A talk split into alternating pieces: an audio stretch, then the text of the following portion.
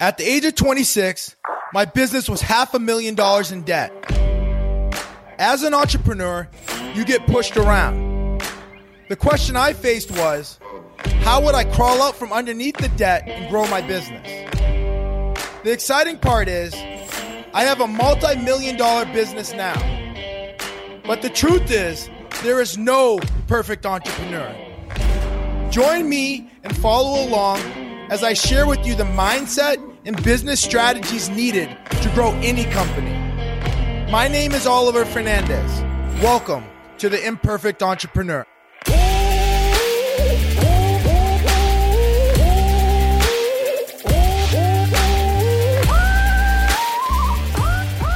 What's up, everyone? This is Oliver Fernandez, and today I want to tie together the previous three episodes of what you must do before you do anything. So, this is the first week after having someone help t- us take care of our baby girl, Liliana. With both Leah and I still working, the past couple weeks have felt like we were literally swimming in the middle of the ocean. We could never really get ahead. Having the extra set of hands, especially when our baby girl we call little mama wakes up early or doesn't get settled literally feels like someone has come to our rescue with a life raft. So let's jump right into it today. What I want to do is I want to tie together the mobilize your mindset. What you must do before you do anything. The reason I want to tie this together for you all is it's so important because most people just jump right into doing and then they do for three weeks and then they stop. They do for three months and then they stop. They do for a year and then they just stop. And they do it again and again and again, year after year after year, year after year. And I did it. It's a vicious cycle. The cycle continues because the peace people skip step one, mobilizing their mindset. They skip it. And then they jump right into step two and they just start doing. Step one is a must. You don't want to fall in this trap of living life knowing that there is more out there for you, your ideas, for your family, for the people you want to help. And you can't jump right into step two without doing step one and get the success you want. So, this is what you must do before you do anything. You have to have a big goal in life. For me, growing up, it was to have run a large construction company. I wanted to own big trucks and have heavy equipment. Now, once you have this goal, you have to believe. It's a must. Most people don't ever even have goals to believe in. Or they may have a goal, but that goal is so small that they set out on they they actually and they hit it. And Les Brown says most people don't fail in life because they set big goals and miss. Les Brown says most people fail in life because they set small goals and actually hit them. So set goals that you'll be excited about to go after.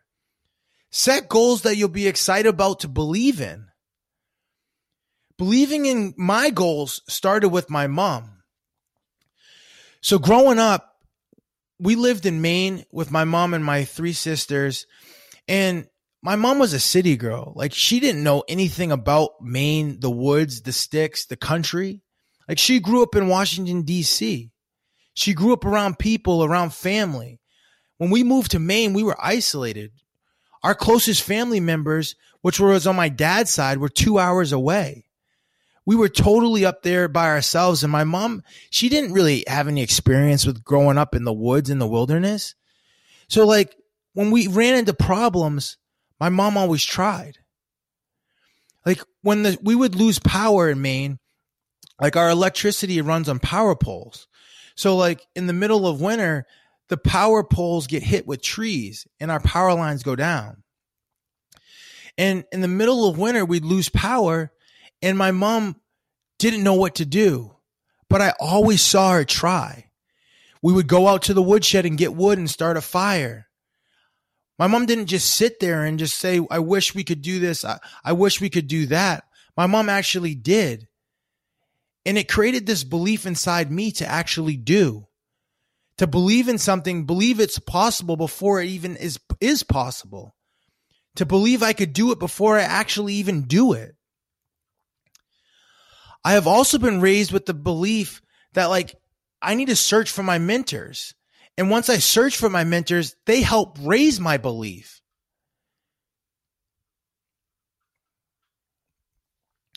That one for me has made me tremendously successful. It has made the success actually tangible. It helped me take an idea and to make it into a reality. I remember when I first started out on my business, we would go to these vendor outreach events. And prior to the vendor outreach events, I would always be at home, like researching companies and seeing what other companies were doing and what other companies were getting for contracts. And then I'd be like, man, I really want to get my company to that size. Like that's a good size company. They're getting, you know, multi-million dollar contracts. I want to, I want to get my company to be like that. And then I'd go to these vendor outreach events and then I'd run into these people. I'd run into the owners. Like they were in front of me in line to go speak to the same people that I was getting ready to speak to. And I would see them. I would see how they acted. I would see how they, they behaved. We would even talk. And I would just think and I would be like, oh my God, these people are just like me. It made my goals uh, actually tangible. It made them, it made them closer to me. It made them feel like I could actually hit them.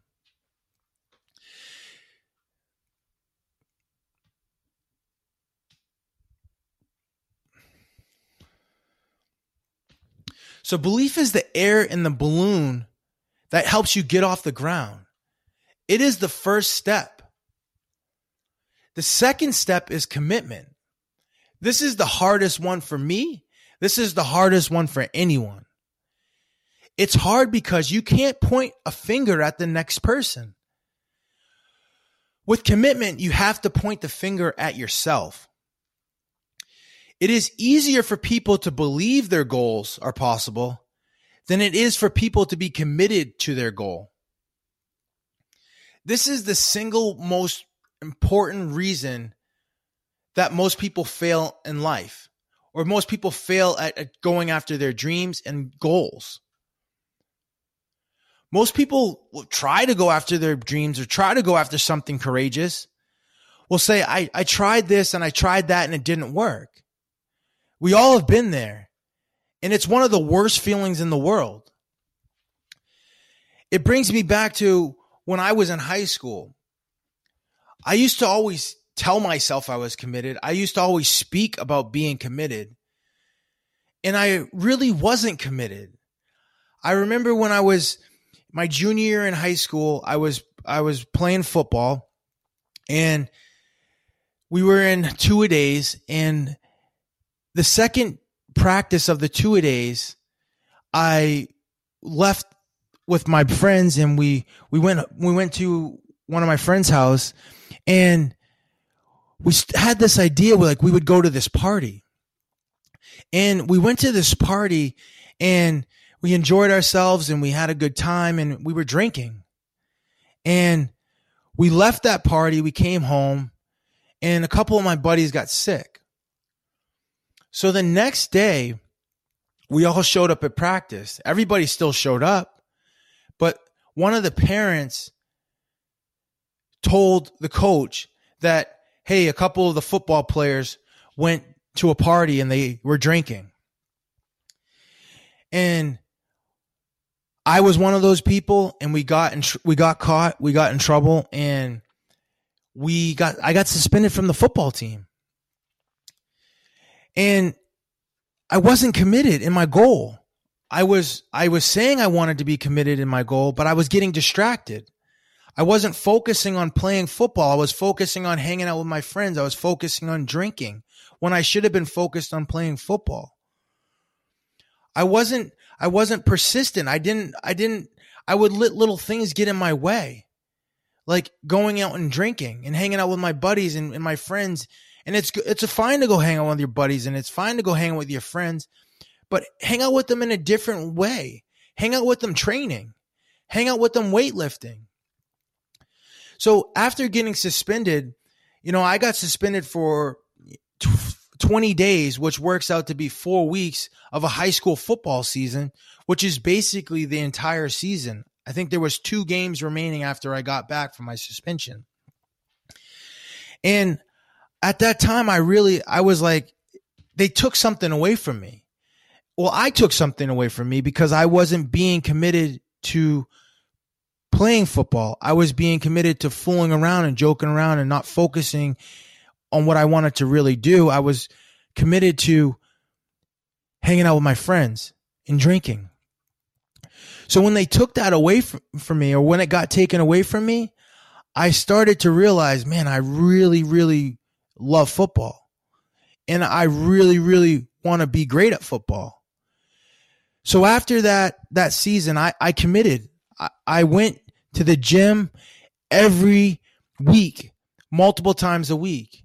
I had my coach work, write me up a workout plan and I stuck to it. This was the first time in my entire life that I actually stuck to a plan, a workout plan for an extended period of time.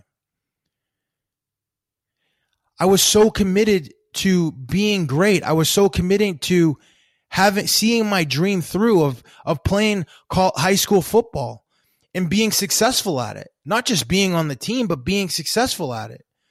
And then the next year came around and I was successful at it. I got the accolades that I wanted to get. I got the confidence that I wanted to have in myself that I could play and perform. And that's that same confidence that I took and I and I applied it to other areas of my life because confidence allowed me to achieve one goal. It also provided me the the foundation to go after other goals and to be able to go to Syracuse, to be able to know that once I got there, I could compete with everybody. So commitment is the answer to so many people's problems. Staying focused on the goal to get the outcome, being persistent through all of the challenges along the way, and staying consistent to the outcome. Tony Robbins always says people overestimate what they'll do in a year but they'll underestimate what they can do in 10 years. That is the game. All the greats talk about it. Robert Kiyosaki, the author of Rich Dad Poor Dad, has sold tens of millions of copies of that book. Says those who those who are successful in life make mistakes and then they learn from them. Those who are successful in school don't make mistakes. This game is not about not making mistakes. This game is about making mistakes, taking action, making mistakes, and then learning from those mistakes, not continuing to make the same mistake over and over and over and over again. We must be committed to put the work in. My mentor, Myron Golden, always says, it's the work you do on it, and then there is the work it does on you. And you may say, Hey, Oliver, what does that mean? Well, when you put work in on something, you're expending energy. You're you're doing it. You're sweating, you're making it happen. But at the same time, it's the work it does on you. You're learning. Like most people think that they can just figure out things by talking about it and writing it down. I remember when I was at a coffee shop with my wife Leah, we were eating breakfast and this couple came in beside us and they were sitting and they got, you know, two coffees and I saw them like tap their glasses and they said, here's to figuring it out. And in my mind, I'm like, you don't figure it out by talking about it. You figure it out by doing it. And as you do it, you learn the lessons. And then you, if you don't continue to repeat those lessons that you learn and you take the proper action the next time, then you can be successful.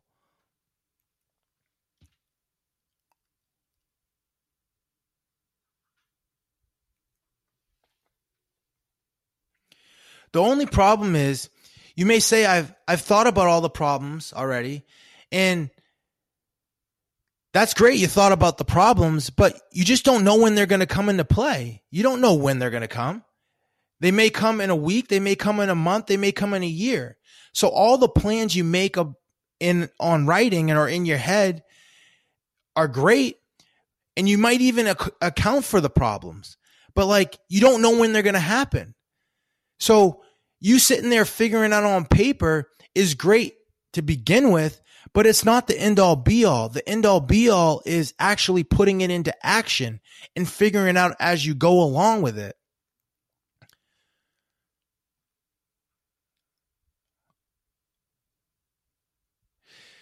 So that is why you must take action on your goals. Take action on what is in front of you now with a goal or an outcome as your North Star. Start something and start something now that you're always shooting towards. Like I live, I grew up in Maine. If I'm heading down to Florida, Florida will be my North Star. I'm leaving Maine. I still need to go through Massachusetts. I need to attack the challenge of driving through Massachusetts. I need to attack the challenge of going through Connecticut, going through Rhode Island, going through New York. You know, like you just don't go from from Maine to Florida. You have to go through all of those other states to get to Florida. So address what you have in front of you now and have the big goal, have the North Star, have the direction, the overall direction that you're headed. But understand that you need to do the work now to get to where you want to go. So the first step is believing. That is the air that gets you off the ground that gets your goal up. The second step is commitment. This is the fuel that keeps your dream moving forward. The final step, the third step, is mobilizing your mindset. It is taking the necessary levels of action. And Grant Cardone speaks about this a lot. He says there's four levels of action. Level number one is you do nothing. That's like the guy just sitting on the floor, just doing nothing. That's like the guy just sitting on the street doing nothing. He's literally doing nothing. He's not creating any action. He's not doing anything. Then you have retreat. That's someone that got hit with the COVID virus. Um, that's a business owner. The COVID virus hit, and then all of a sudden, they they have business, but they fire everybody because they're scared and they say, I just, I'll just do it on my own. That's retreat. Then you have average levels of action. Average levels of action is you do one action, you do another action, you do one action here, you do one action there. You never ever take the necessary levels of action. Average levels of actions are the most dangerous because you actually train your mind to believe you're actually doing something when in reality, you're doing something, but you're not doing enough to actually make your dreams and goals come true. You're doing enough to put something out there and just sit back and wait. The fourth level of action is massive action. This is when somebody has the thought process of, you do one, I'm going to do 10. I'm going to do whatever it takes to make it happen. And we all use different levels of these actions in our lives every day. Like there's times in my in my life where I'm just doing nothing, where I'm sleeping, where I'm I'm relaxing, I'm I'm I'm building up my energy sources. There's been times in my life where I retreat. I've trained my brain to to know when I'm I'm feeling like I want to retreat so that I can catch it quicker. But there's times when like when the coronavirus hit for me, it was like, oh crap, what's going on? Like I wanted to retreat. I, I, wanted to, I wanted to like make moves that probably weren't going to be the best for me. But I was able to catch myself and say, no, oh, this is the time I need to grow. This is the time we need to, we need to double down on everything we're doing. Don't retreat. Stay after it. Push even more now. And there's times where I, I take average levels of action. You know, I, I re- remember this distinctly. I was talking with um, one of my friends, and they were they were working through an exercise with me, and they asked me about you know what's really important in my life, and I told them family, and then what's next, and then I told them, you know, I think the first one actually was my wife, and then what's next after that, and then my sisters, and then what's next after that was was the people that I work around and my friends, and then what's after that, and then I said my business And then they asked me, where do I put most of my time? And I was like, my time goes to my business. So I was thinking about that and I'm like, wow, here I am. I'm taking massive action in my business and I'm not taking massive action in my family whereas really where I really want to see the growth, where I really want to see the happiness. And it, and it was a huge eye, eye opener for me. It was something that was like, I really need to continue to push hard in my business, but I also need to take, start taking massive action in my personal life. So the person that takes massive action actually creates something. They take enough action to run into roadblocks and challenges and still have their opportunities to be able to reach their goals. Massive action will attract the talent that you want on your team. Like when I first met my partner, he was uh, he he knew my dad prior to us meeting and he met with me as a favor. Like he wasn't meeting with me to partner with me. He was meeting with me to kind of coach me a little bit and say, hey, you know, like it's possible and, and to be an example. But he also in that meeting, he asked me a couple questions about what about this scenario or what about that scenario and, and could I do, do you think that would work? And I didn't know the answer right then and there, but I took massive action once I left that meeting to go figure out those answers. And in doing so, I attracted this person who had 30 years of experience, had done millions and millions of construction projects to want to work with me. It didn't happen because I took no action. It didn't happen because I retreated. I didn't even go to the meeting. It happened because I took massive levels of action. I also took massive levels of action when I started my business from like doing work for the government. You know, I was already in trouble from all of the previous actions that I had taken, you know, subcontracting and, and doing projects that weren't successful. So when I got into government contracting, I knew I had to move and I had to move quick. And I had to move quick because I had put myself in such a hole. So I took massive action. I, I made a list of contracting officers and I was petrified to call them. I was scared to death, but I did it anyways. I took massive action on that list and I had tens and tens of people and I would call one and they would say, no, like, we don't have any opportunities. I would call the next and they said, no, we didn't have any opportunities. And then maybe one or two would say, yeah, you can come in and we'll, we'll, we'll sit down and we'll meet with you. But what was really great was I had taken so much action that I got my opportunity. And once I got my opportunity, then other opportunities started to come to me. And then it snowballed. So taking massive action allows for the, some opportunities to not go your way, but then some other ones to go your way.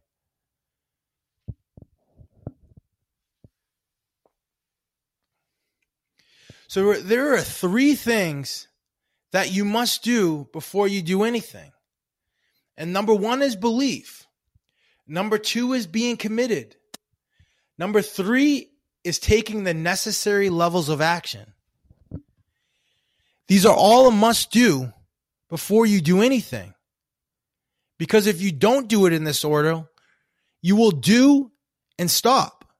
You will do and stop. You will do and stop. It's a vicious cycle. With love, keep putting one foot in front of the next, and I will have a special guest for you next time. Thank you for listening to The Imperfect Entrepreneur. Please remember to subscribe and leave feedback.